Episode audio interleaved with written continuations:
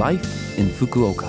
फुकुओकामा जीवनयापन यो फुकुओका सिटीबाट प्रायोजित कार्यक्रम हो नमस्ते ओहाई गोजाइमास। म सरिता यो लाइफ इन फुकुओका कार्यक्रममा तपाईँहरूको लागि फुकुओकामा आरामदायक जीवनयापन गर्न तथा बाहिर निस्कँदा वा दैनिक जीवनमा आवश्यक पर्ने जानकारीहरू नेपालीमा दिने आइरहेकी छु। हरेक हप्ताको बिहिबार यो कार्यक्रम म सरिताको साथ सुन्न सक्नुहुन्छ। छोटो समयको हाम्रो कार्यक्रम सुन्दै गर्नुहोला। फुकुओकामा जीवनयापन। आज मैले वसन्तमा हिन्दू विषयमा छोटो जानकारी लिएर आएकी छु। थाकेको जस्तो अनि शरीरमा स्फूर्ति नभएको जस्तो अवस्थामा हिँडुल गरेर ताजापन महसुस गरेर हेर्दा राम्रै होला जस्तो लाग्छ। फुकौका सहरको केन्द्रीय भागमा अवस्थित तेन्जिन सेन्ट्रल पार्क पहिलेको फुकौका प्रिफेक्चर अफिस भएको साइटमा निर्माण गरिएको सहरी हरियाली क्षेत्र हो। पार्कको कुल क्षेत्रफल लगभग एकतिस हजार वर्गमिटर भई हिँडुलको लागि यो ठाउँ सुझावजन्य छ। साकुरा फुलेको हेर्ने स्थलको रूपमा पनि यो ठाउँ लोकप्रिय छ। साथै पार्कको बिचमा फराकिलो ठुलो प्राकृतिक घाँसे मैदान भएकोले पिकनिक गरेर वा दिउँसोको निन्द्रा लिएर मस्तले आरामदायी समय बिताउन पनि सक्नुहुन्छ।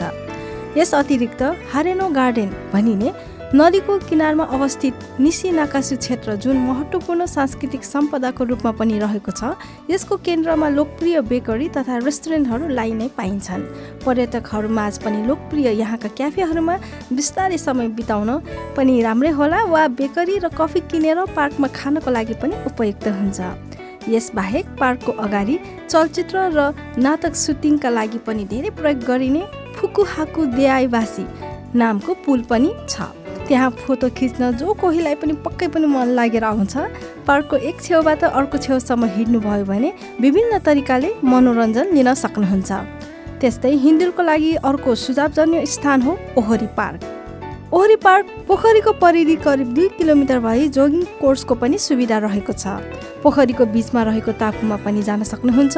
त्यस्तै पोखरीमा आरपार गर्न मिल्ने गरी बनाइएका चारवटा पुलहरूद्वारा जोडिएको बाटो विशेष रूपमा हिन्दूका लागि उपयुक्त मानिन्छ।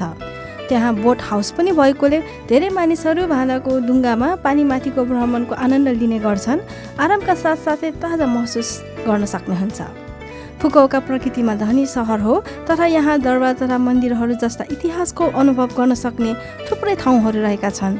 अनेक विशेषताहरू भएका पर्यटक स्थलहरू भएको क्षेत्र हुनाले तपाईँहरू पनि यस वसन्त ऋतुमा फुकोका सहरको वरिपरि घुमेर नयाँ चिजहरूको आनन्द पक्कै लिनुहोला।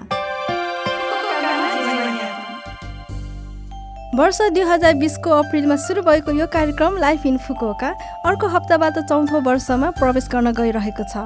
प्रसारण वा पोडकास्टहरू सुनिदिनु हुने सबै महानुभावहरूलाई धेरै धेरै धन्यवाद दिन चाहन्छु।